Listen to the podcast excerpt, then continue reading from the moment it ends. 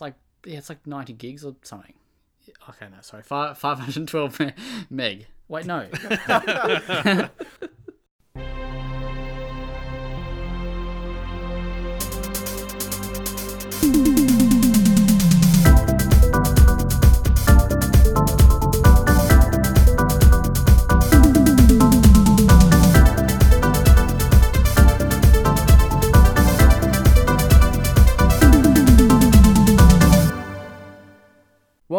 Well Played DLC podcast, episode 11, the official podcast of Well Played. I'm Zach, and I'm here with Kieran, Hey. Jordan, Hola. and the other Zach. G'day. How are we all doing? Good, good. This is, this is a bit warm for me today. It was like 21 degrees. I hated it. Ugh. It was, oh, it's pouring with rain here in, in Melbourne. Yeah. That Four, sounds World- perfect. Four Seasons, Melbourne. Yes. Sorry, so did you go to the beach today, Jordan? Work on your tan? Haha, no. Why would I do that? I don't know. Get, get that uh, summer body ready? I've been trying to get it ready for the past 22 years. Oh. A weird childhood. Maybe you should um crack out crack out. No, Never mind. I fucked that up. He's cut that one out. Um anyway, so what have we all been playing? Jordan, you go first. you want me to go first? Yeah. Okay. You're the beach boy. Uh, well, I finished my game of Civ 6. Already? Uh, yes, I played a lot of it. Um, I nuked everyone, which is good. I really, I was really Pretty standard. embraced uh, the fact that the game gave me Gandhi, so you know, nuked everyone. Um, and then yeah, I put in probably another fifty hours in Warframe since the last podcast. How? How's that Uh, possible? Let's, let's just say I spend I, I stay up way too late playing Warframe, and then I regret it in the morning. And then you do it again. Yes. Hmm. Well, so what uh what do you think of Civ 6? I mean, it was exactly what I expected. I did the preview, so I kind of knew what to expect from the game. Uh, but it was, you know, it's Civ. I love Civ, so it was it was a good time for, for me. I don't think we, I don't think we actually ended up reviewing it. Uh, didn't Azza review it? I know he's got he's definitely got, got a code for it. Uh, I feel like Azza re- actually reviewed it. He might I have. think he did reviewed the, an expansion or something as well. Yeah, okay, maybe he did the expansion, and not the game. I can't remember. Uh, I know that there was just a couple of games that came all at the same time, and a couple of them never got um, finished. Naughty boy. Uh, no, we had a Civ 6 review. what did what did he give it? Eight. He gave it an 8. Yeah. Fucking Standard. fucking knew it. Kieran, what have you been playing? Uh, I've been smashing out Shadow of the Tomb Raider, which is one of the games for my pledges. And I'm about mm, 90% through it. I'm trying to make sure I complete like everything before I finish it. Do you like it? Uh yeah, I love it. I um Love it. I love it. I really like I really enjoyed Tomb Raider, like the reboot and Rise of the Tomb Raider. So I've been meaning to play this one for the longest time. I just never got around to it. So this was a good excuse. Alright, you- so would you agree with the criticisms that KS gave it? I actually meant to go back and read his review, but I um I didn't, and I can't remember what he said. I'll tell you. He said it sucked because it wasn't at 200 frames a second. Oh, that's me. Um, He gave it a seven. yeah, I thought that was about about what he gave it. And he goes, the final thoughts were Shadow of the Tomb Raider does nothing to innovate or even iterate on Rise of the Tomb Raider. I can't help but feel that the woman that helped shape the third person adventure genre as we know it deserves uh, sorry, deserves a game that pushes the envelope a bit more. While it's fun, mechanically solid and visually superb for the most part, an empty progression system and a weak and silly story that's more Kingdom uh, sorry, yeah, Kingdom of the Crystal Skull than Temple of Doom means this one this one sequel that this is one sequel that that's only barely treading water. Yeah, sounds about right. It's um the thing about the progression system is 100% true. Like the one of the things I really like about it is that they they dialed down on the combat a little bit. Like there's only maybe a handful of encounters throughout the whole game, but then they also have this whole like combat skill tree that you can invest points in, and it kind of feels pointless. Um, and the story is pretty dumb. Like, yeah. But other than that, it's fun. Like I, I like the, the the tombs are really cool, like the puzzles and the traps and stuff. So Would you uh, do you rather the Uncharted series or the new Tomb Raider series? Uh for like pure like popcorn entertainment, I'd say Uncharted, but as as like a, a game, I definitely prefer the Tomb Raider ones. If you could hang out with either Lara Croft or Nathan Drake, who would you hang out with? Lara. Yeah, Lara. Yeah, same. I feel like I think I think for different reasons. I feel like Drake would like you know, be, we, we'd be having beers and he'd be cracking jokes and then he'd, then he'd just crack my neck, and just that would be it. Because that's the kind of bloke he is. Funny like funny one minute and then killing blokes the next. just giving you a massage. the- the oh, like is- like break it. Okay, sorry. Yeah, th- and the thing is, though, if you did it with Nathan Drake, all right, because you don't have an American accent, you'd instantly become a villain. It's true. Anyway, uh, Zach, what have you been playing? Uh, I've been smashing through Judgment over the last week or so.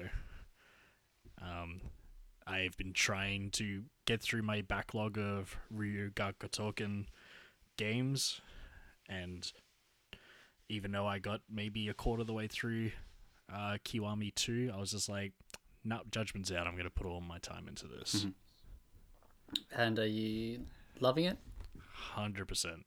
It's it takes everything that they've built over the last what decade or so of making Yakuza games and just sort of refining it with a like a fresh take with new styles of characters, I guess. Mm. Like the the lead character Yagami is just it's a breath of fresh air compared to playing as Kiryu from the last couple games. I'm sure Kieran can back that up a bit with his playthrough of it. He's such a bad boy. Yeah, You say that in like a good way. Yeah, He's such a bad boy. he's such a bad boy. He Like- is. If he was in like a teen mag, you'd you know you'd totally pull out the pages and stick them up, up on your wall. A hundred percent. He's gonna make his own teen mag with uh with him in it. Um, yeah, that's one one series I've definitely wanted to uh, play, but I've got zero, and I may even have six. What's the one that they gave for free on PS Plus? that was I think Kiwami. it's Okay, maybe I'll get that one as well then. yeah. So you got you. That does a good start. You could go zero and then Kiwami. You'd be playing them in order. Mm. Yeah, I just don't think I'll ever get time. I think that's one series. It's, it's just like nah. It's Not with you needing to, not with you needing to platinum Elex. Well, I'm gonna not do that because I'm gonna finish all my games. Yeah, well, it's like Um, I'm I'm in the final chapter at the moment with it, and I've clocked over just a bit over thirty hours. So if you if you had to rate Judgment, um, with the Yakuza games, would it be better than some of the Yakuza ones, or uh, is Yakuza still better? Um, there's a f- there's a few games that I would probably score it over. Um, like the the newest one that I finished before this was six, and it's I do like the games for different reasons, but I feel like Judgment just has a little bit more going for it in terms of I do like the the freshness of the combat styles compared to what we've had in some of the previous games. And the story as much as there's a the Yakuza games are known for people just talking for like 20 minutes straight with no breaks at all and this judgment is no different to that and there's a lot of plot dumping but Hmm. it feels meaningful which I really appreciate was Fist of the North Star a Yakuza game or a spin-off or It was a spin off, like the same Yeah. style of game. yeah same dev team Almost like a almost like a reskin, like but obviously in, in new environments and stuff. Which spin-off do you prefer, Judgment or Fist? Uh, who are you talking to? Who are you directing you. that question to? I haven't you? had ch- Ah. I haven't had a chance to play through Fist yet I was gonna say yeah. Zach hasn't played Fist. Zach hasn't fisted yet. no I gotta work my way up to that I actually want to go back and replay Fist of the North Star. I really like that game. So which one would you choose, Kieran? I'd probably still go Judgment. Okay. As a as a game, it's more solid. You're more solid. Thanks. Anyway, uh, you both have also, both being Zach and Kieran, you've also played Etherborn, Yeah. which Yeah. came out this last week when I nearly broke embargo on the uh, podcast, thinking it was actually a Tuesday embargo when it was actually a Thursday. Uh, what did have you played any more since Zach? Uh, I haven't had a chance to go back to it yet. I've gotten, I think it was uh, two levels deep into it. So you're almost finished. yeah. Um, um, I yeah, fair like I, I really appreciate like a good puzzle game and something that makes me think, but I I'm also dumb sometimes when I play these sort of games, and I just run into a wall where I play the same level for half an hour and Mhm. I can't figure out what the hell I'm trying to do. So I've given myself that break, and hopefully when I go back, I can push past that. Yep. Yeah, th- there was a couple of times on the when I was playing through it that I was completely just rooted. It was like two a.m. and I couldn't couldn't figure out where to go, and I was like, "Nah, I'm just gonna do it in the morning." Uh, Kieran, what do you think of it? I know that you smashed through it. Yeah. I um yeah, I really liked it. Short and sweet, but that's good sometimes. A little bit too short Um, though. When you say, Yeah, like in the way that like when it finished, I was like, oh, I kind of wish there was more, which is not necessarily a bad thing, because obviously I was really enjoying it, and I, the first thing I did was go straight back in and play the like remixed version, whatever it's called, Game Plus, and get the platinum, and then I uninstall it. and then I uninstalled it. um, so we were talking just before the podcast about crowdfunding, and both you and I backed it. mm, Do you remember how much we backed it for? Because I I think we had the same pledge in the end. It's like what thirty bucks. yeah, it was about thirty bucks, I think. It was on Fig, wasn't it? Yeah. Do you uh, think that was a fair uh, for what you pledged that you got mo- uh, value for your money? Um, yeah, like it's hard to really gauge like gauge it in terms of a pledge because it's also a donation. So Yeah. I understand kind of giving a little bit more than you're getting back because you it's you know you're helping contribute to it. But um, like if you go on the PlayStation Store to buy it, it's like twenty seven bucks. I think that's probably a little a little steep in asking price. What about 26? I reckon twenty is probably a fair price. Twenty, yeah, twenty would be good. I think. But um, yeah, like it, it was a bit different. I think yeah, we said a bit about this last week, but a bit different for me because I'd already played through half the levels. So I guess Yeah, yeah. 'cause from that the preview. Yeah, so from that viewpoint, it's like, oh, you know, I paid thirty bucks for two levels, and that's fine. Like, I, I'm not, doesn't bother me too much. But um, from a, Sounds like it bothers you. but if, I, but if I was like an actual, you know, like if I was just paying, buying it at thirty bucks, I'd probably be a little bit disappointed at what was there. But like I said, what's what's there is actually good. So that's Yeah. Also, the Anyway. art style is awesome, and I the music was something that really got me as well. Just like Yeah, for, did for you- a for a small studio game, it was just like it was It really nice really to good. have like a different they- experience like that. they had a like a proper full blown composer come in, um, Gabriel G- uh, Garudo, Garudo, something like that. Um, did you download the soundtrack, Kieran, as part of your pledge? Uh, no, I haven't yet. it's fucking massive, um, mate. It's yeah. like yeah, it's like ninety gigs or something. Jesus. No, actually, no, maybe I'm making that up. But I it's think big. making that up. Yeah, I think I'm making that up.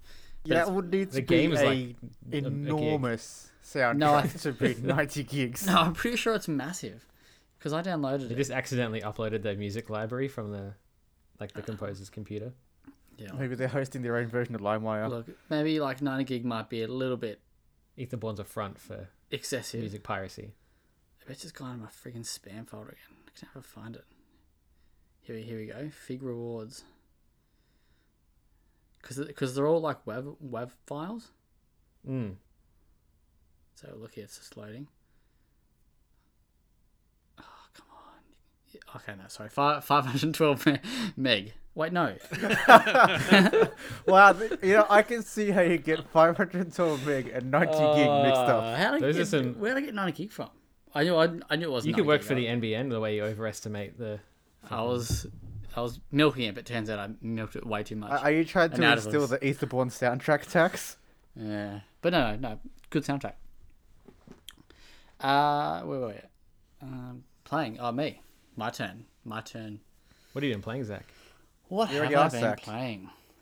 um, I've been playing a fair bit, actually. Nothing uh, Good. a lot, but just little uh, bursts here and there. I've been trying to platinum Trüberbrook still.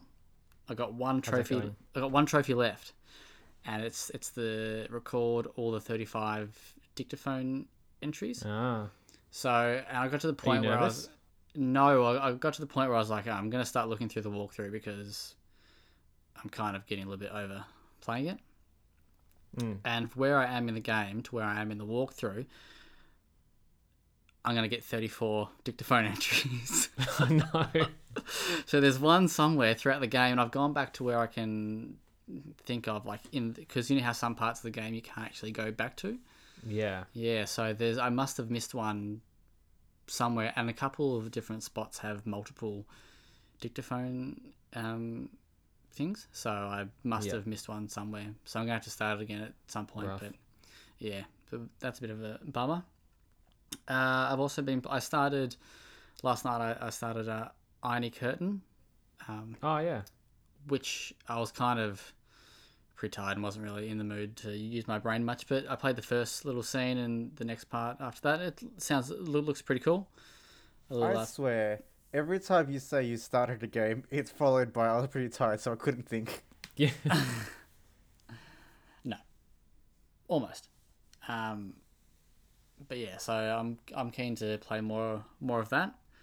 It's, I definitely like the um the tone that it's sort of going for, like the sort of comedy tone. Hmm. Um, Metro, I've been playing a little bit more Metro. I'm still in the same area that I was last week, which is in that that first uh, that first part where you Spoiler alert: there was a crane. Yep, there's a crane. Uh, Yep. And I've now I'm up to the mission or whatever where you have to go get the other. Uh, um, what's the part that goes on the train? The carriage. Uh, for, Yeah. For those other two people, yeah. So I'm, I'm, Ah, up, okay, yeah, yeah. I'm up to yeah. He was he was pretty tired. He couldn't really think. and I played a little bit more of Days Gone. And that's You know what? You know what you should do is just play one game and finish. it. Well, uh, okay. there, there's actually a reason I have got such a diverse mix going on. So when Anna stays over, right, I have to keep the like the volume down. So Right. Basically can't. Otherwise, really, your neighbors will hear you too. yeah. I can't really involve like loud gun shooting noises, so that that's why I've been trying to play through like Trüberbrook and stuff like that. Right. Uh, And then I realized I could, sense. I could actually plug in headphones in the bottom of my, my Xbox c- controller the other night. So I played Sick. bit of Metro, or I was like, oh, Seeb's getting out the bloody um, adapter, you know, because it's in like one of the bags somewhere. But then I realized there's actually like a headphone jack in the bottom of it. Yep. Uh, and I've been playing a review game, which I can't I love talk that about. game. And earlier tonight and bit last week, I was playing Porsche Challenge again, Best game. What's your favorite Porsche in that game? the blue one. The blue one. But you know, red goes faster, right? No, it doesn't. They all. Who's they- the blue one? blue one is Marco, the Italian, the mechanic. Mate, Right. It's been scientifically proven that red goes faster. You and are if lying. you put hot, if you put flames on the car as well, it goes even faster. The only, only Like thing if that the goes car's on faster fire? is it is it takes my panties off faster if it's got red red and flames on it. Well, now everyone knows how to get to you. yeah, just drive a Porsche with flames, a red Porsche with flames on it. Anyway, Cool. Um, so, um, yeah, all right. So let's move on to the I guess, the main discussion topic this week. We'll probably just talk, talk more about news this week than anything sort of one particular big discussion point. But actually, one thing I do probably want to talk about first is Kieran, you uh, released published an article today about what Yeah. about um, People love it. what you believe the name of the next PlayStation console should be. So you just want to maybe talk about that for a few minutes, and maybe we'll get some thoughts on everyone here about what they think uh, Sony should name the next console. Yeah, well, I mean, directing the attention away from the, the name part, which I guess was the I, the thing that sparked the idea originally, but not necessarily the core point. Um, I was I was thinking about what what Sony might potentially call a new PlayStation, and then I thought about you know obviously they can call it the PlayStation Five and just continue that numbering. Um, but I think one of the big things that they're going to want to do this generation is is kind of unify all their platforms, similar to what uh, other platform holders are doing, and and sort of have a parity with with the PS4 and even like earlier generations. So I figured why not just call it the PlayStation and just instead of branding games on the shelf in the store as you know PS4 or PS5, just brand them as PlayStation and have them play in whatever console you put them in, and yeah, Yeah, so you- I guess the idea is that if you have a like a, a PS, oops, a PS5, um, so to speak, that if when, when you buy this PlayStation branded game, uh, by ha- having the PS5, you can download higher resolution assets and stuff like that. Yeah, pretty much like whether you put it into a PS4 or a PS5, it's still going to play, but obviously you just get a, a better experience on the newer console, which is pretty much what they're doing now with the Pro. And lots of games do that, where you put the disc in and it downloads, you know, high res assets and stuff. So Well, it makes sense for them to just keep doing that, so they're not locking out, you know, seven years worth of, you know, PlayStation 4 owners. Yeah, I, I guess that, that's kind of sort of what Xbox is doing with the um, enhanced X games. Or, Yeah. yeah. Same deal there as well. All right. So who here would be happy uh, with it being called the PlayStation or Sony? Just This is this is actually something that I very much agree with Kieran for, and uh, mostly because someone who understands all the technical side of it. Um, a lot of the naming conventions, you know, all the sequential names for the consoles, they've been a, they've more or less been a result as the different leaps in technology that come with it, and it kind of explains why backwards compa- compatibility isn't always a thing, especially seeing with that dumb cell architecture that the PlayStation Three had Exactly. with the PlayStation 4 and the Xbox One, uh, they've both adopted architectures that are known as x86 architectures, and they're just are doing incremental upgrades on that. So the fact that, uh, you know, at the end of the day, they're more or less the same, just more powerful than the previous versions of the same architecture, it means that forwards compatibility and backwards compatibility is the easiest thing ever. And so adopting a platform name rather than a console name can make it much easier for the user because they know that they can buy any of the consoles available in within that platform, uh, and it'll work.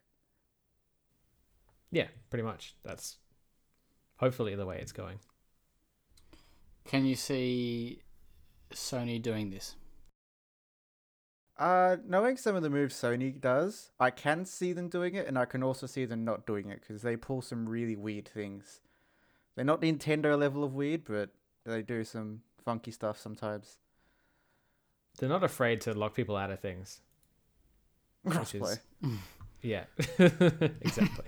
It Sorry, does make bit of a cough sense though, from like at a at like a storefront level as well. Just being like giving the customers the easiest way to walk into a store and go, PlayStation. Okay, I don't have to worry about this not being compatible with something else. I know that everything that has a PlayStation logo on it is gonna work with this console.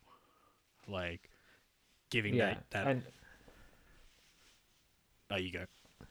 I was just I was gonna say, and it's just like it's a matter of like Jordan said because the platforms are so similar as well. It's like Sony's strong suit is going to be their software. Yeah. If the hardware's not that much of like it'll be a leap, but it, it's it's still going to be essentially the same thing. And for a lot of people, that's not going to matter too much. I I So, think like- the uh, the the weirdest point for that um, would be you, we've had some cases where games have stopped supporting older hardware, as we've seen with Destiny 1 after I think it was The Taken King. Um, it stopped supporting previous generation systems. Uh, and then there Hmm. was Final Fantasy 14 Online, stopped supporting the PS3 with a big engine upgrade. Um, Yeah. and then I think even Fortnite is getting updated to support, or no longer support, I think DirectX 9 compatible cards, which won't really affect consoles because that's DirectX 11 and DX 12. But stuff like that can kind of make it a bit confusing, but for the most part, it shouldn't really be an issue. But won't it be the, it'll be the same as like PC games a little bit, you know, games that are compatible or software that's compatible with like, you know, Windows 10 upwards or Yeah, it'd be like it'd be like the iPhone. Like on the App Store, you go to you go to download an app, and like there's gonna be a point where your phone's just that little bit too old to use it, and that's like it's not you know one or two generations ahead. It's usually like three or four. So I Yeah. don't think it'd be a big deal. if they didn't go down this path and they did just go PS5, PS4, and they did uh, do the crossplay, uh, sorry, cross cross generation play, do you think that how would they? Do you think that you would stock uh, PS5 and PS4 games, or would they have like a little symbol on the box on the artwork being like PS4 compatible or something? I think like yeah, I think even if you didn't, even if you name the console something else, it's you could still keep the branding the same on the accessories and the software and The, stuff. the only thing that I could see is, you know, with quote unquote PlayStation 5 copies of a game, it comes with those really high resolution and high quality assets preloaded instead of having to update them uh, as you would with a normal PlayStation 4 kind of game. But outside of that, there would be no real need if it's all just, you know, it all works, one size fits all. Then, you know, it'd be kind of a waste to have two completely separate identities within the one platform. Yeah, I would assume it to be a similar thing to what we have now with the PS4 Pro Enhanced, having that little box on the back that's showing the, the yeah, person that like a little wants strip that it. says also plays on PS4 Yeah, for a PS5 game. Hmm. Yeah, it'll be interesting to see what they do. Um, I do think that they'll just stick with what's worked so far and just go PS5, but I can definitely see That's pretty likely, yeah. see it working. All right, we'll go on to the next topic. Uh, and earlier this week, actually no, because it's already early this week, but uh, on the weekend, on Sunday, just just gone, uh, the Australian uh, Interactive Games and Entertainment Association they released they yeah, released the findings from their latest research into the power and impact of video games in Australia, and it was actually some some some of it was surprising, some of it not so surprising. and there's yeah, there's a heap heap of uh, information in here about video games and how people play and how old people are that that uh, play. And were there anything here that you guys thought was uh, super surprising?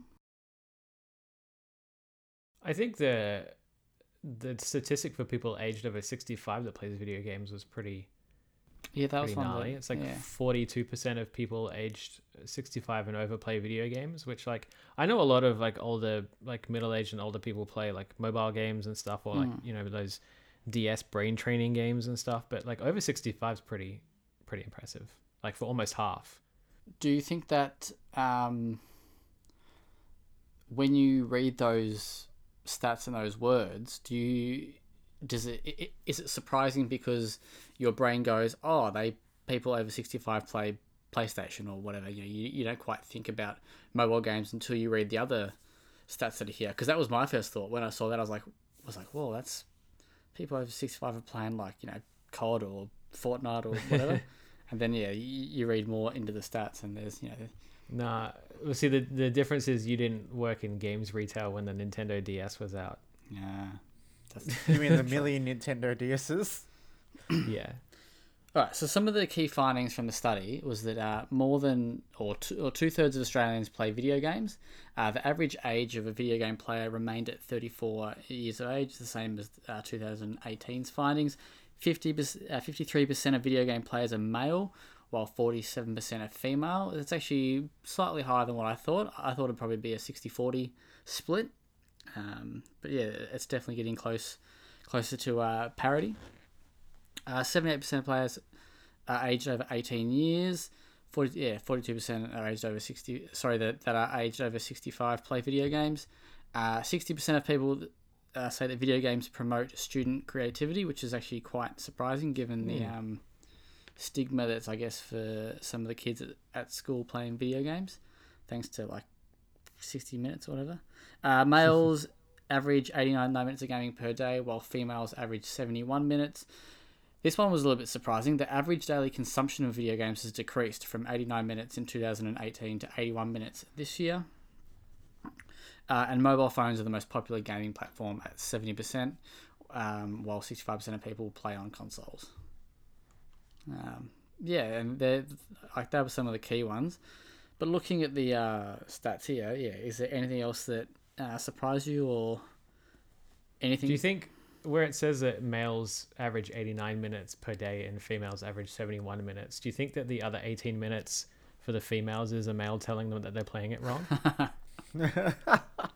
Yeah, mo- most definitely.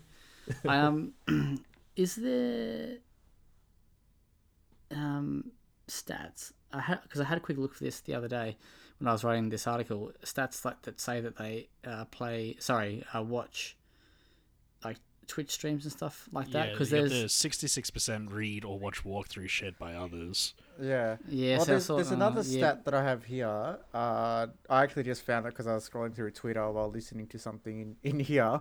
Um, it said 70% of players say games reduce their anxiety, which Hmm. is something Yeah, that I can actually vouch for because, yeah. yeah. Actually, yeah, there were quite a few um cool stats like that. Um, yeah, so there's one, there's a little segment here called the power of living well, and yeah, so video games may seventy three percent say that uh, video games improve life satisfaction. Fifty eight percent say they manage pain, and eighty four percent say they promote general knowledge. That one's actually quite surprising. Uh, I mean, it, can you think of anything that you've learnt from a video game and not like at school? Uh, this is gonna sound weird, but a lot of, uh, especially with games that have more complex themes in it, they just taught me to understand what I was feeling growing up because not having a whole lot of friends because I wasn't exactly in the same demographic as them, uh, made it, uh, it became a little difficult to understand a lot of what I was experiencing, uh, growing up and just being able to see characters that experience the same thing and identify with them really helped me come to terms and understand what was happening. Hmm. That's dope. Cool. I like that. Um, yeah, just back on what I was the first question I asked. Yeah, see that read or watch walkthroughs. I did see that, but like to me that that was just post videos on like YouTube and stuff. Like not just that, sorry, but like it was the whole thing grouped together. Yeah. Um, I guess I kind of wanted more like not so much exclusively watch Twitch videos, but yeah, stuff like that follow.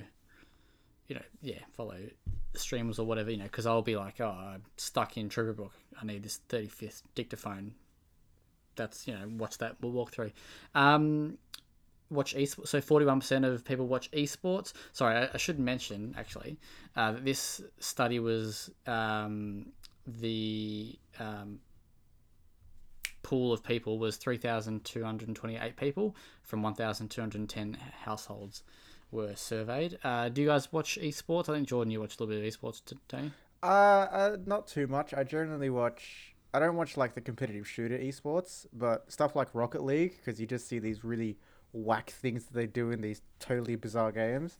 I watch because it's. i thought good you were a big big fan of phase and big cod bros Oh yeah, man. Yeah, biggest fan. Um. Uh, yeah, what other cool stats do we have here? Actually, okay, yeah, the power of play. So the five top reasons to play video games were to have fun, de-stress, pass time, keep the mind active, and be challenged. Uh, if you guys had to pick one of those as your main reason to play, what what would it be? De-stress. Played it simple. I, I play a lot of games to de-stress because Let's add a sixth reason to play. Well played. Yeah. No, uh, I'd probably go bit of um the bottom two, keep mind active and be challenged. Oh, do you like to play Sekiro? No, I like to play True Book, trying to find 35 dictaphone entries. You're obsessed with that, mate. Yeah, I'd um, I'd I'd say mine's like de-stress or like you know kind of escape from Yeah. the day to day. I think it's the same thing. Yeah, I think me at the moment it's like a mix between passing time and keeping the mind active. It's just like when I have free time, I've it's just like instead of just twiddling my thumbs and doing nothing, I'm like, oh, Doing should- math. I can, I can actually sit down Smashing for codes. five Yeah. hours and play through something that I've been putting off for all the other days when I come home from work, and I'm going, nah, I don't want to do anything. Yeah, because it says here that that uh, the majority of younger people play to have fun, while the majority of older people play to keep the mind active. well, well, let me just point out something here. Like these are awesome. Like these categories are all awesome, but they're not exactly mutually exclusive either. They can all work with one another for it Hmm. to be just one entire reason to play a game. You know, of course. I like- Yeah. I like. I just read it under under the power of education. I, I didn't see this one before, but fifty two percent of people say their children use games for school. Those fifty two percent of parents are being lied to. I didn't say that, and I was like, I was like, what would that even be? Like, Well, the it's for school. the the one education one that really got me was the sixty percent of games promote student creativity, because um like I've done a bit of teaching myself, like having um practicals where I go to schools and actually teach classes and stuff, and it was something that definitely the generation of teachers coming in now are definitely more open to using different mediums to get students interested in getting into whether it's math or science or anything like that. And did you say meth? yeah, math. Yeah, yeah. Um, but yeah, I I find it really interesting getting students like the the default one that most people would probably think of is Minecraft when it comes to. Um, there was a really cool uh, piece that someone put together where they essentially built a lot of historical pieces, um, like architecture, and students could go on a virtual tour of these different places. And so, having something like that where the students feel comfortable in a space and giving them the chance to interact with it in a different way and get them more engaged, I would have thought that that 60% might have been a little bit closer to maybe like 70% or something. Hmm. Yeah, that's cool. All right. Well, just on what what you said, Kieran here, that uh, so do you use games for work? Because apparently two out of three people use games for work training. Yeah, that one's weird. Like, what are people doing? Do people actually drive cars and hit soccer balls No, no, no, around? they're for all work, getting ready Yeah. to apply for well played. Yeah. so when they um get the new Porsche, they just go, all right. Does it feel like Porsche Challenge? Like, does it handle like handle, does it handle like Porsche Challenge? Does it- is it red and have does it have flames on it? Yeah. Oh, mate, watch out. um. Yeah, that's probably all we'll touch on on that. I don't think there's anything else that. All right, twenty five percent of people say that they play with their partners online. Do you play with your partner? Does that does that mean they play like together playing online, or that they're in separate rooms with each other? Yeah, so I, I, do, I, to, I do that, to me that reads as if they play in separate locations but together online. or separate locations. Yeah, Yeah. It's a good way to like keep connected to people. I like that. Yeah. Um, it'd be interesting because it just there's one here. It just says that 59% of people play with children in the same room. Um, I kind of wish that was a bit more like, you know, not just related to children, you know, like, because, you know, how often do, because you and Georgie would play together in the same room quite a, quite a bit, yeah? Why'd you? What is that You're the only person insinuating who found that funny. No, I just, I was like, oh, this could get taken anyway. And then I laughed. At it. Sorry. Nobody except you. Um, Sorry. Yeah, we, we we do a bit of both. We sometimes like if it's if it's a game that has you know couch co-op, obviously, a lot of the time it works better that way. But sometimes we'll play in different rooms. So have you play two played Overcooked well. together, or Yeah, how good Well, is they're it? still together, so maybe they haven't. we're still. yeah, Actually- overcooked. Overcooked is is more stressful with two people than it is with any other number. Actually, no. Four. Four is more stressful. Three is the sweet spot. Really? I think I Yeah. played it with. Th- Three is a sweet spot. Three is uh, always a sweet spot. Wow. Let's move on. um, in other news, what other cool news Overcooked. happened this week? Shut up, week? Kieran. Uh, so PES, actually, this is a not so much this topic in specifically, but this general topic is something that I'd be keen to hear your thoughts on. But so, uh, Pro Evolution Soccer has uh, acquired the exclusive rights to the Italian team uh, Juventus, and if you don't know who they are, they're the biggest Italian uh, football team. Uh, I think they've won like the last thousand Serie A titles. I think it's it's like ten or something. They've won like ten in a row. Um, yeah, so that means that FIFA um, won't be able to use the name Juventus or the kits or anything like that. They have to use a fake team name, and that name is I'm not going to be able to pronounce this. It's like Piemonte Calcio.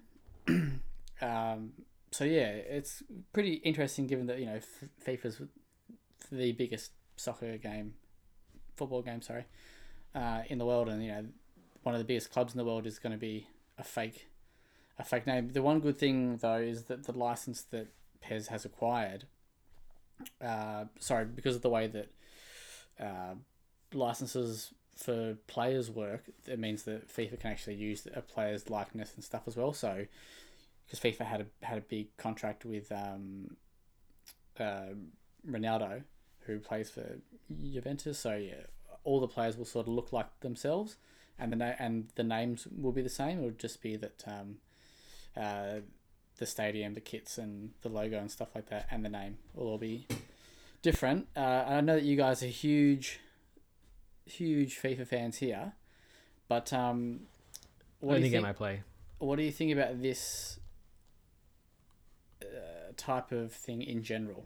So, uh, certain games not being able to use the authentic team names and whatever because it's because the, the license has been acquired by uh, another game. So let, let's say like a a racing game, for example, you know they can't use Porsche or whatever because Forza or Gran Turismo has got the license. What do you what do you guys think of, of that practice?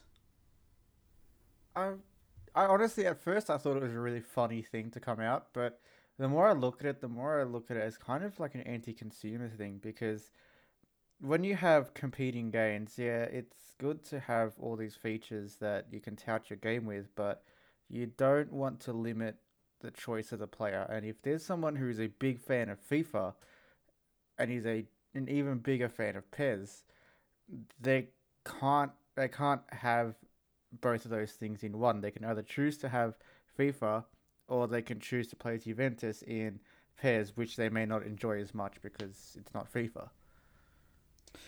Yeah, so the and this is where it gets a little bit uh, if you know a little bit about this sort this arrangement or whatever. But PES in the past has had um, other similar deals, but it's never prohibited FIFA from using those teams.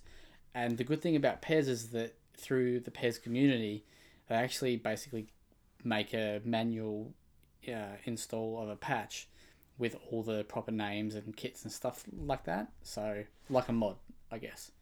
Whereas FIFA doesn't have that doesn't have that option. So at least if you if you buy PES, you can you you know you might have to have to wait a couple weeks or whatever for the community to um to do it. But yeah, I, I had uh, PES nineteen, and you know they don't have like all the Premier League teams and stuff like that. So, you know, so you have to I- install this patch and. At, at- at least PES uh, players have that option, but yeah, here, it's just nothing. You're just going to be Piconte or whoever they are, Piemonte. Um, does anybody else have any other thoughts on this sort of license agreement?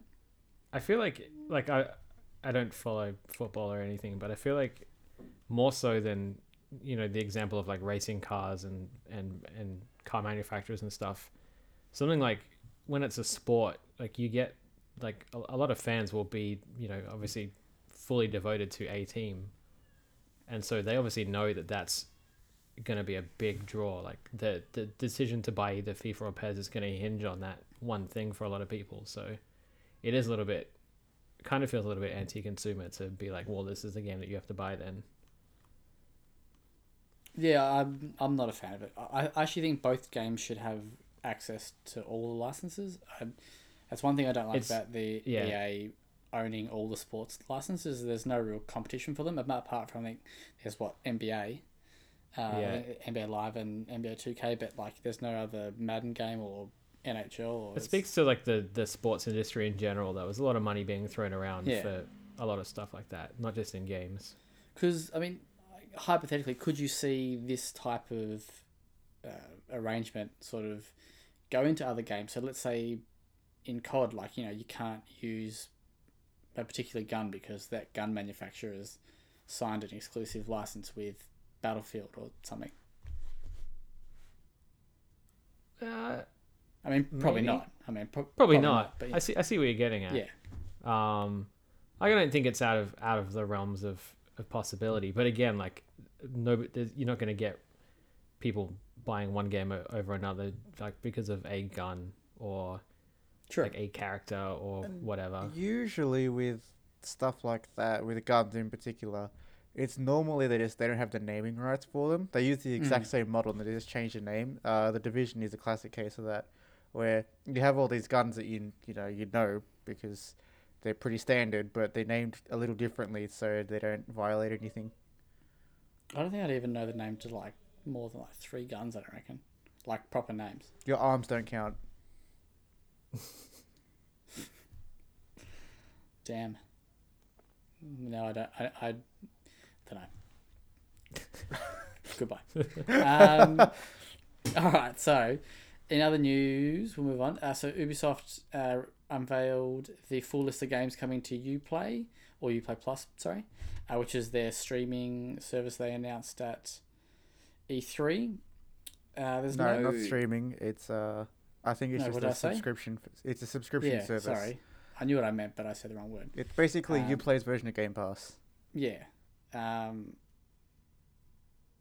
and it's yeah, so that, that's coming to PC and Stadia on uh, September third for PC. I'm not sure when it's coming for Stadia. Uh, you can get a free trial. Is anyone here going to be interested in this? I might give it a go, maybe for Ghost Recon Breakpoint, but that would more or less be about it. So the price apparently uh, equates to twenty four dollars Australian, because there's been no Australian pricing announced. I don't believe, but the European price is uh, 14, uh, 14.99 euros a month. But as we, are, I think we, Pretty pretty expensive. yeah, and I mean you get like there's like a lot of games here, uh, but But they're uh, all Ubisoft games. yeah, and, Yeah, and as that- we that- So Yeah, it that's the means that they're all the same. And we talked yeah, about exactly. uh, this after the E3 discussion about how it's just it's another subscription service that we got to pay for. Um, Yeah. you know, eventually this is the whole world's just going to be my life will be a subscription Yeah. service. And what happens, like, I don't mind the idea of a subscription model, and I don't mind having to have like a couple of different things, but like when you get like Ubisoft are doing their own thing, and that's you know it's all their games, it means that there's no Ubisoft games on like Game Pass, so it's like you know you pay twenty bucks a month for one, and then you if there's a game you want that's not the right publisher, you've got to go get their thing as well. So it, be, it becomes Is too much just to get like not much back. Is is that is that a thing? Are games not on Game Pass or are they being I can uh, removed? I feel like it would be. I, I, I Maybe yeah, not I'm, right I'm now. with Kieran here because we see it with uh, like TV shows and everything. How a lot of Disney stuff is getting pulled from Netflix as they line up for Disney Plus. Is that what it's called or whatever it is? Um, Yeah. Disney streaming service, and then eventually all the Disney and Marvel stuff will get pulled from Stan as Disney launches Yeah. their own So I streaming guess platform. yeah. What? So you would need a thing for Ubi EA. So I can. Yeah, you got. Well, I mean, See our games. PlayStation have one that's not here in Australia, but they have one. Yeah, Isn't that'll. I don't. Isn't Mm, that one streaming? Huh? Isn't PS Now streaming? No, they have a. You can download stuff now as well. Oh, okay. Yeah. But the Stadia aspect of it is will be streaming. Yeah, naturally. Yeah. There- there's no Yeah, way so- around that. Yeah. So, well, yeah. Stadia is different again though, because you still buy the game. Yeah. You just don't physically run it. So that's where I got confused at the start. Um, I think I asked if anyone's going to get on that, and you guys weren't really overly keen, apart from Jordan for Ghost Recon. PC, so I don't care. Oh yeah, true. P- Peace That's also weird.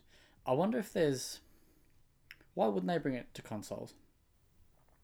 Uh, they announced a little after they talked about this that PC is their most profitable platform.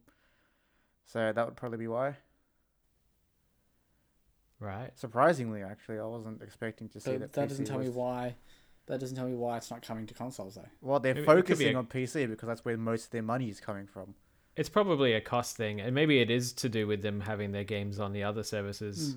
Maybe And it's it- cheaper it for them to just write on Game Pass. It also could, to yeah, have their own like thing. like Kieran said with the cost thing, because on PC they don't have to pay licensing costs or anything, but on consoles they do.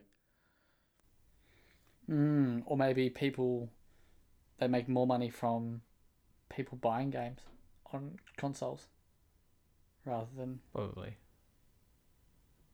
don't know. Anyway, Mm. uh, other news. Jordan, you want to talk about your favorite game of all time, Warframe?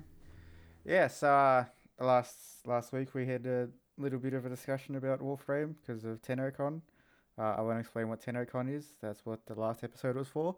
Um, Maybe But- just give us a refresh. ah, okay, well, TennoCon is No, don't. For Warframe, and BlizzCon is TennoCon for, for Blizzard. um, but no, so uh, one of their biggest uh, reveals in TennoCon was the Empyrean update, which added all like, which is adding all the spaceship combat and connecting all the worlds, you know, and connecting different fire teams together. So people that are playing in all different areas can interact with one another in a meaningful way. Um, and they've just been discussing after TennoCon uh, that uh, with this Empyrean update that is coming out, that uh, Warframe is getting really close to achieving its original vision from 15 years ago, which is when they originally started making Warframe, back when it was called Dark Sector as a placeholder name. And so it's really cool to see that an indie developer who got told to fuck off by the AAA industry is proving the entire industry wrong and is pretty much putting the middle finger up to the entire industry. Um, but yeah, it's really cool to see, and it won't surprise me if we see uh, bigger devs, as we've seen with Bungie, uh, break off to go independent after seeing the success that Digital Extremes has had with Warframe and the just the amount of rapport that they have. It's insane to see how successful Digital Extremes are, especially when you look at how they've had this amount of success and they still continue to treat their fan base and player base with the utmost respect. Uh, it, I was just I'm shocked to see that they just continue to maintain that level of respect with everyone. It's awesome. Nice. Well, I'm glad you're pleased. That makes my day.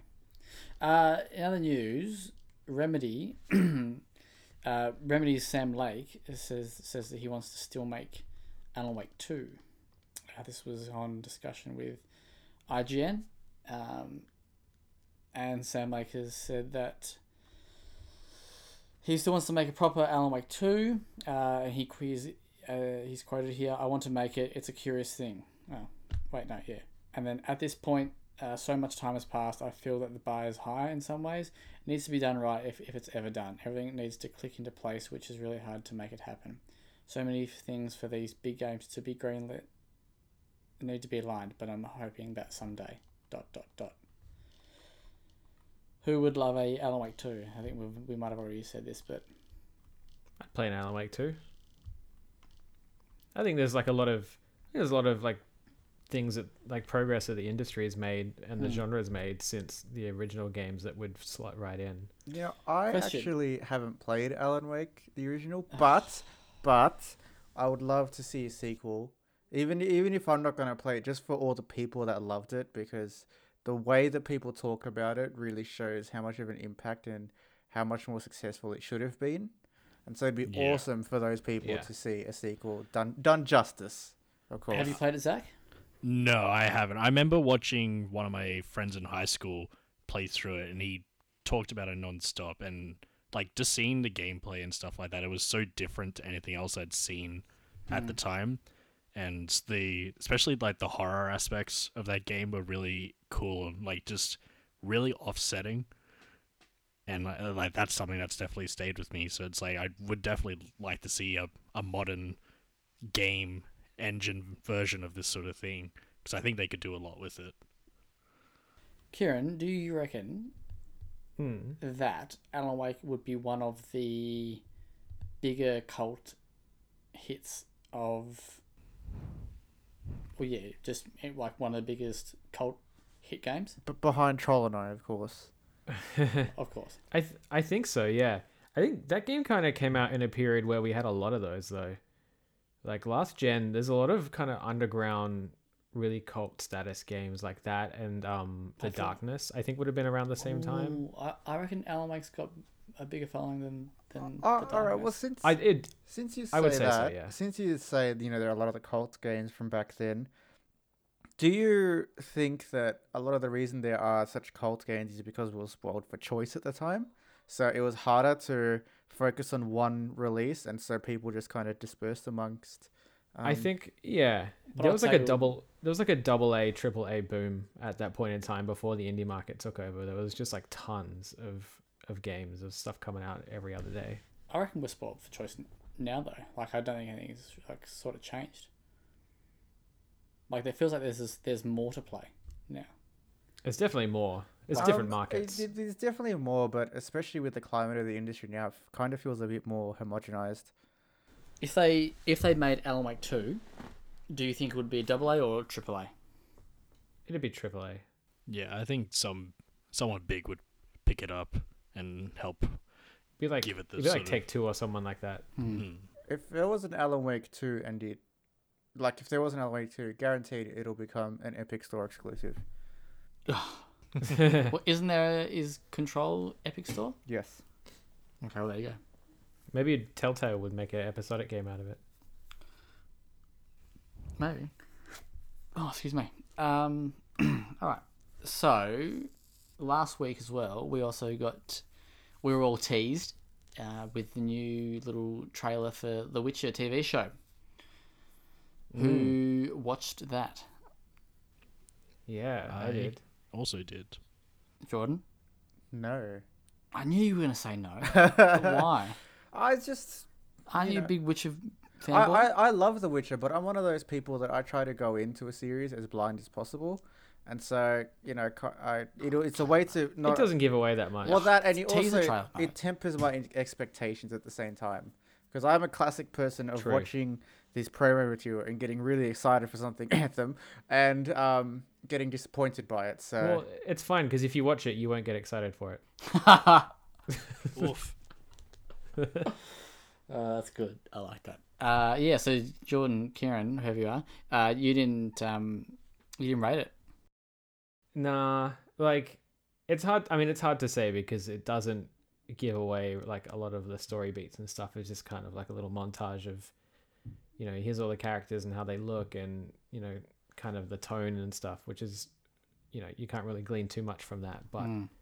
all right, I have from what I have seen, it the characters look I- like the costuming is a bit shit. all right. Is I it- I have a question for you all because we're we're looking at The Witcher and a lot of what I've seen of it. Not that I've seen the actual trailer, but uh, you know I've seen snippets and like screenshots. Um, a lot of the visuals for the TV shows are they're they're definitely influenced by the game because the the Witcher series in games they've kind of standardized how the Witcher world looks. So is Mm. it better if the game standardizes the look or if it's uh, like a movie or TV franchise um, standardizes how it looks? Because if you look at something like the Avengers game where they've gone for the MCU kind of art style, because they can't get those models correct, it looks really cheap. So I'm just wondering which you guys would think is better if the game standardizes it and then it's appropriated into film of some co- some kind, or if you know that the film standardize it and then appropriate it into a game. I mean, for me, I'd say whatever comes first. I guess like whatever it's more known as. I'd yeah, I'd I'd prefer that they s- stood like both stood alone and just Mm. played to whatever strengths the medium has. But to, but with uh, just on what you said, Jordan, the from what I've heard and read, the TV show is based on the books and not the game. Yeah, the the, the I mean, writing I, is I know based. the game is based the, on the the books. writing is based on the books, but the look of The Witcher and the Yeah. world is based off of the game because Visually, is it was always going to end up looking a bit like the game Yeah. because that's like the one big reference that they have, you know, sort of on the table straight away. But we, uh, how do I phrase this question? But the books aren't visual, if that makes sense. Yeah, yeah. It's, Still it's, it's still an interpretation of whatever the author originally intended, and it's it's up to the showrunners to take what they can Yeah. from that sort of thing and yeah, make what they see, what their their vision for the actual show's going to be. There were two things that I remember reading about or uh, hearing. One of them uh, was that people were getting upset because Henry doesn't have two swords like he does in the game. uh well this is another thing. So the wit uh Geralt, not the Witcher, Geralt doesn't carry both his swords in the books. Yes, I know. Yeah, Yeah. So people It's- that are see, getting the- really upset about that obviously haven't read the books. No, yeah. So the reason why he does, uh, and you guys know why he d- does it in the game, right? mm. Yeah. So in, in the games, uh, he carries the two swords. It was more of a um, uh, what would you call it, like a quality of life thing. So instead of yeah, because going to- back to get a different yeah. sword well, every time that, would that's suck. because if they Yeah. kept it on Roach, when you'd approach him, you don't know where Roach would go. Um, but yeah, so that's one of the things that apparently people who obviously because I, I would you say that the games are more popular? I think we had I think I asked this before. The games, the game's are more the games well known than than the books. definitely. Which it, Yeah, yeah, especially the third the third game. yeah. Because that's the other thing is like the the series isn't like a lot of people's experience with The Witcher as a franchise is like one game out of three as well. Yeah. So it's not even Mm. like not just the books. It's like you know two thirds of the game like the game franchise as well that they haven't seen before.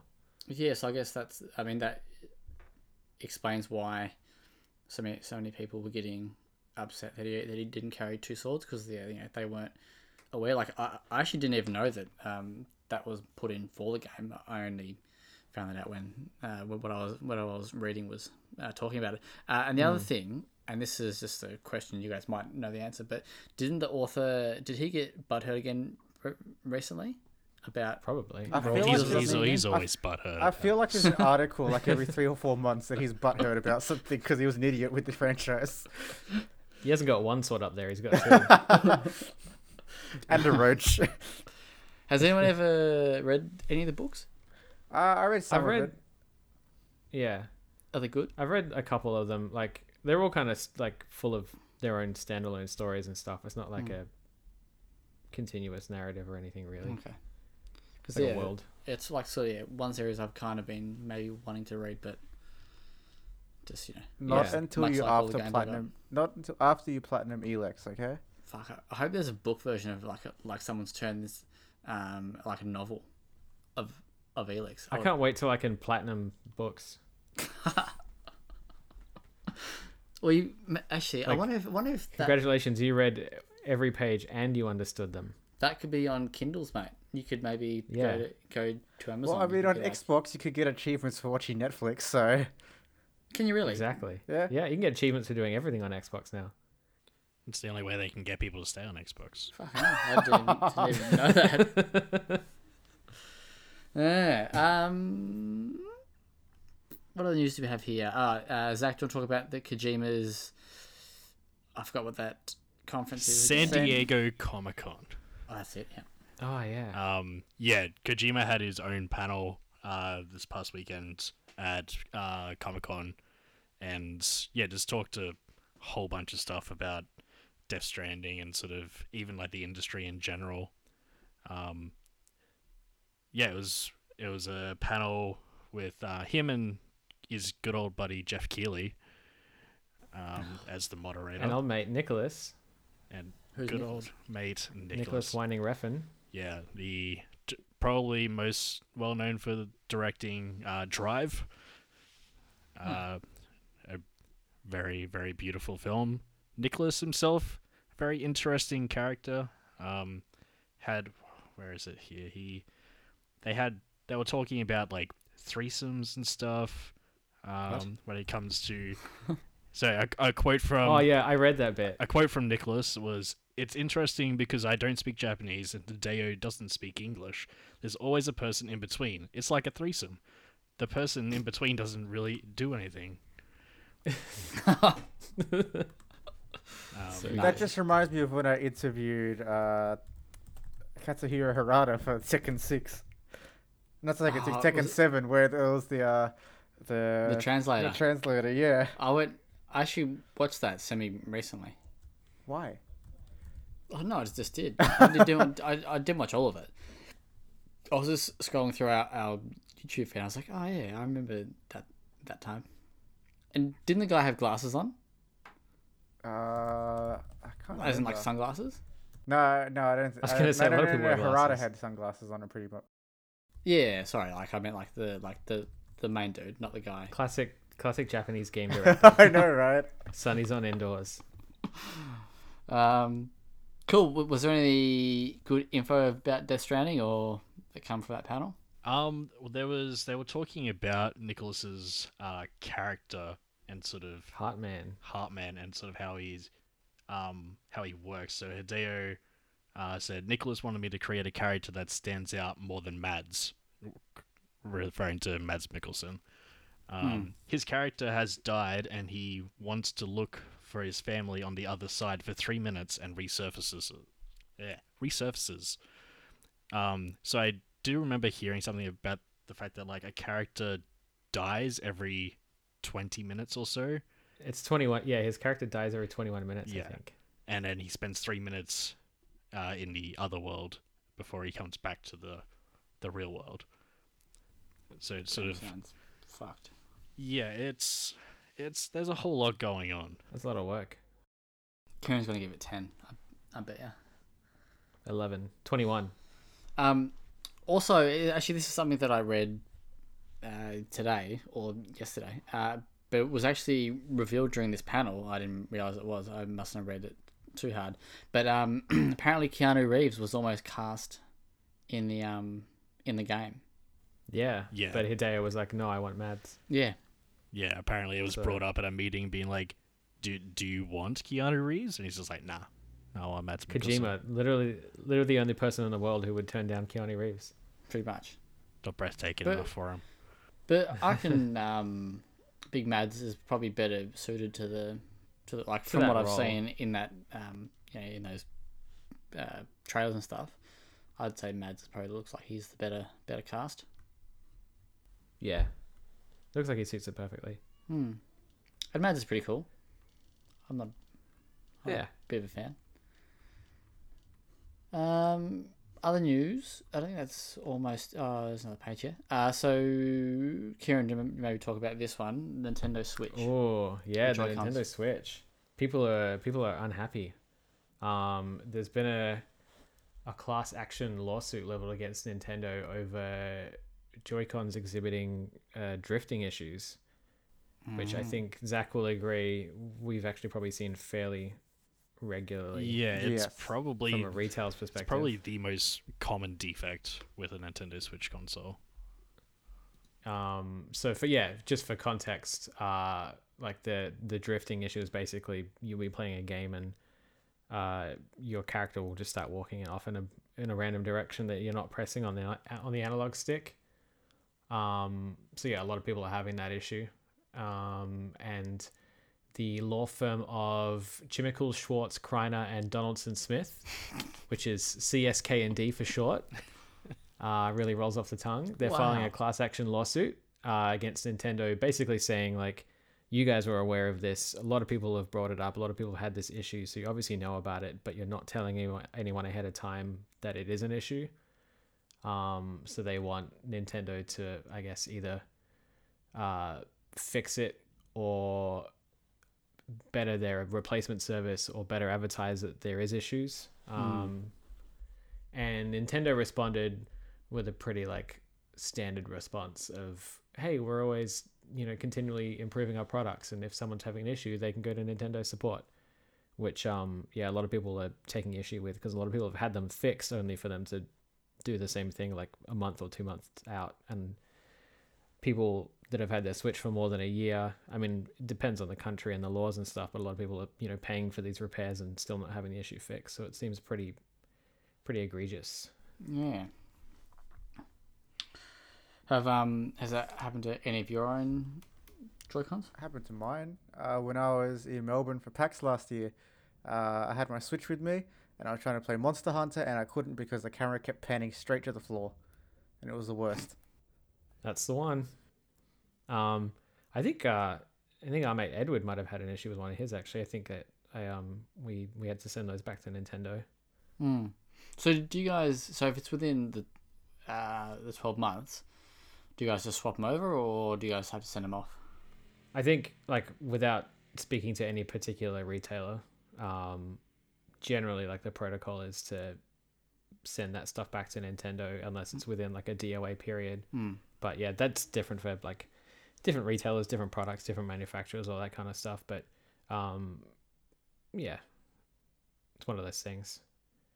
But uh, I think if you're um out of warranty or whatever, you can you can still send them back to Nintendo and pay for a repair as well. But in the case of Joy Cons, it's probably not that economical to do it that way. Yeah, I almost mu- did that, and I just ended up are they? replacing them.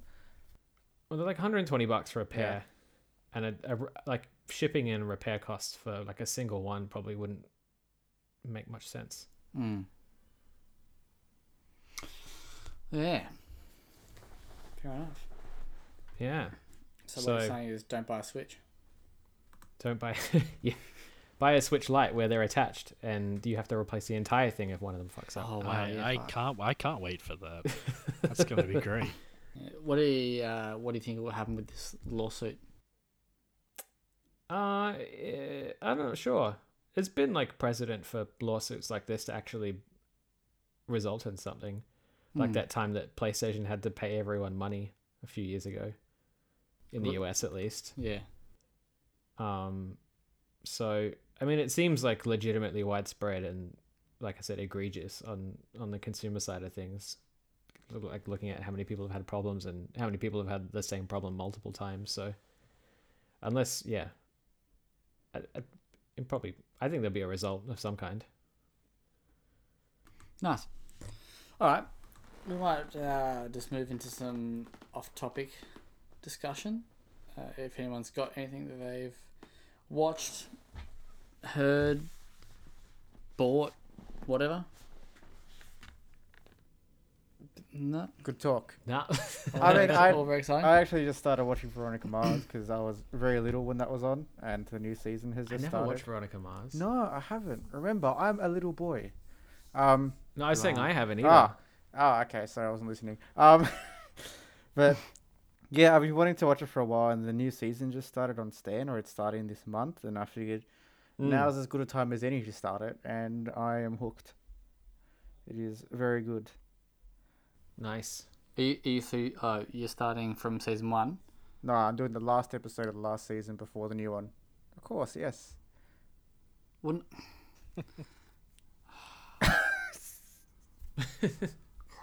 Can't ask a question anymore.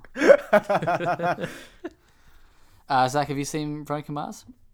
I have not. It's one of those series that I only heard of when everyone was freaking out that they were bringing it back for that movie or whatever the hell it was that they did. That was Um, kicked. Uh, was, was, that was crowdfunded, yeah. Yeah. Yeah. Yeah, Kieran I back to that. Yeah, I, no.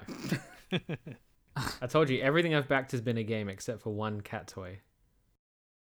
Yeah, a copy it- of was Veronica was the Mars cat the movie Bernie could or be for a yourself? cat toy. You both made jokes at the same time. And we're gonna assume neither of them were Yeah, funny. that's fair.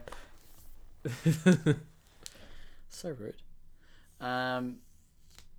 All right. No one's watching anything on Netflix. I don't, think anything's come out of they. I I watched like fifty comedy specials on Netflix while I was in the US and couldn't sleep in my hotel room because of jet lag. Were lag. they any good? But I don't remember any of them. I guess that answers my question. Um. How was the US? Uh yeah, it was alright. What's I, what's um, what's your favorite part about the US or to Los Angeles, apart from why you're going there? Uh, post mix Dr Pepper, I I thought you were just gonna say In and Out Burger. and Yeah, well, what I thought. the yeah. the two go hand in hand. what but- burger did you get? They're double, mate. Always What? So it was what? in Like- and out. double double. It's just like your standard burger, but with double. So Americans That's really know how to free- market. Free Yeah. refills? on the burger. Uh yeah, free refills. Ah, I knew you- I knew you were gonna say that, Jordan. I could, I could just sense Come on, it. Jordan. Yeah, nice. free refills, mate. It's good. Do they actually do that here anywhere? I felt like they did it at Not Hungry, anymore. Hungry Jack's. They used to do it at Hungry HJ's. Jack's. Yeah. Uh, my local Hungry Jack still does free refills. So Really? yeah. Is that gonna only- get over there? Or is that if you eat in, yeah? Well, of course, if you fucking take away, you went back. No, I, You I just gotta drink my coke and then go all the way back to my, my local Hungry Jack's to refill it. that was a dumb question. I don't know why I don't know why I asked that. Uber Eats, you send the guy back in his car. Oh god. All right. well, Okay. What's your favorite fast food joint? This is a question for all of you. Everyone, anywhere. Hmm. Oh. I a few years ago I would have said KFC, but they've kind of dropped the ball. Mm. See, it's funny you say that because I used to think most of the KFCs around around me were average, but the one that opened up near me like a year or so ago is surprisingly above average. Well, they're they're new. They'll Yeah, they'll decline eventually. probably probably. I I'll hopefully be long gone by then. Maybe move around Because to of, another like, new KFC. Oh, I thought you meant I thought you meant like after cardiac arrest. So, that- that's what I thought at first. I was like, "Gee, that's fucking getting a bit grim, isn't? Um, I'd probably say KFC purely because I love their chicken nuggets, and I'm not really a burger guy. So Yeah, that's Actually, fair. I'd say KFC purely because my local KFC, when I get the the, the zinger stacker, they absolutely massacre it with that zinger sauce, and it's the best. nice. love it. Zach, yours? See, growing up, country Sushi New South chain? Wales, it would have been Chicken Oh. treat. nah, it was the fucking HJs back there. That was that was always good. But since moving to Melbourne, um, having my w- eyes widened to the array of foods that actually exist in the world, um, I don't know if you'd call it fast food, but the uh, schnitz is my Oh, yeah. my yeah, go-to. schnitz is good. I've never That's had fast schnitz, food. but I but I want to have it. Like it's they Just got come to Melbourne Central and have schnitz with me one day. Okay, I will. they, they got good chippies, and the the chicken's always cooked fresh, so you you always know that it's going to be at least okay. It's not something that's been sitting in a friggin' ref refryer in a underneath a baker for the last two hours. See, that's how you know the chicken's good. Because it can it can last that long. Yeah, exactly. It's, ro- It's chicken with staying it's power. robust. Yeah, Schnitt's nice. Damn. I always yeah.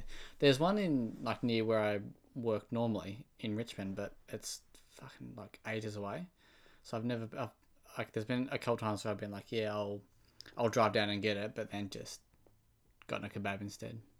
Honestly, the the best fast food I've ever had is a place that used to be in WA that they got bought out by Chicken Treat called Chooks. I don't know if they had it anywhere else, Hmm. oh well, but if, if, it was like if we're doing ones that we've had before, there's this place in uh when I was in Chile. Uh, I forgot what it was called, but they serve what's called completos, which is like literally meaning it means complete, but it's a hot dog. Um, but they put all this like extra stuff on it, and it was just the best. It was oh so good. Mwah. I want to go back to Chile just for it. Hmm. Not a, not a big fan of hot dogs. What just about share that. with what about Korean hot dogs? That's some good shit. I've never had a Korean hot dog. Ah. I don't think. I'm come to sure Melbourne what- Central, have Korean hot dog with me. Every, everything's a Melbourne Central, man. It's- it's- you'll open your eyes. Uh, oh, I'll open my a what? Open my what? Well, you can open up your eyes. You can open up Oh, your mouth. eyes. Put your I- I food thought in you I don't know. You open your ass.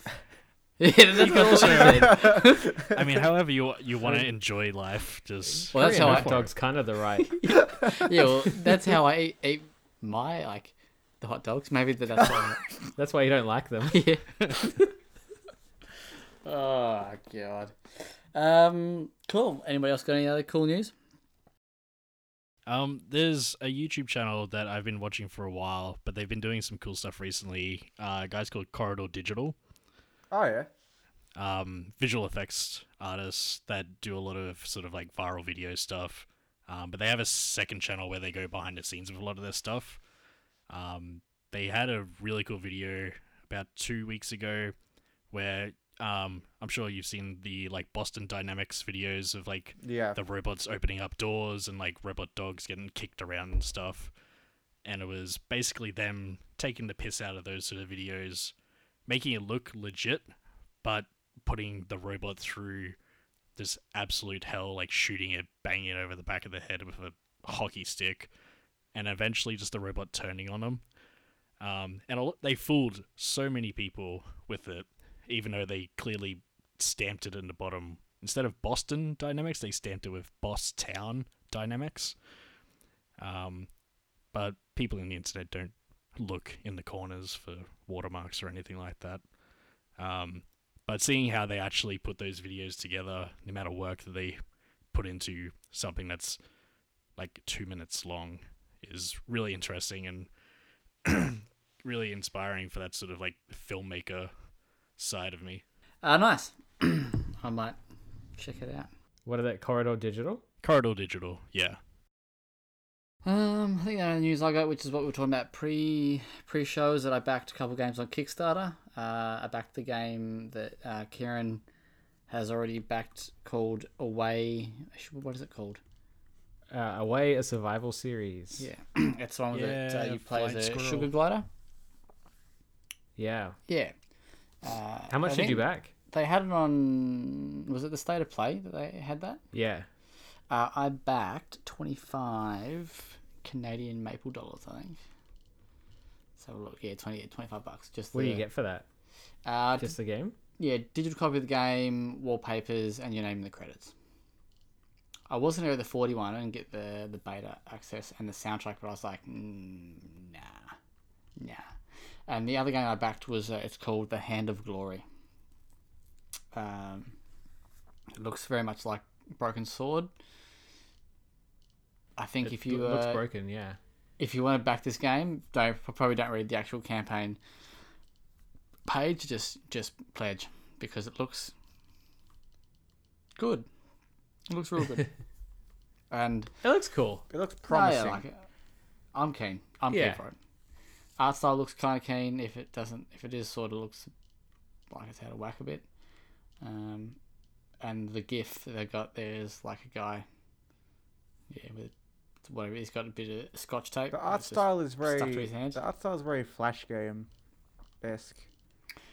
It it reminds me of uh, of the early Broken Swords, which Yeah, is, it I guess, yeah, I guess which is what I like. So yeah, uh, that actually when I think that ends soon, a couple of days. Cool. Mm. All right. Well, if no one's got anything else to share, we'll wrap it up there. All right. Thank you all for listening. If you want to check out all of our content, go to www.well-played.com.au and you can read Kieran's article about why he thinks PlayStation, uh, the next PlayStation should be called the PlayStation. And very soon you'll be able to read a juicy little Porsche challenge article from myself. So uh, thank you for listening and see you next time. See you later. Boy. Gotcha.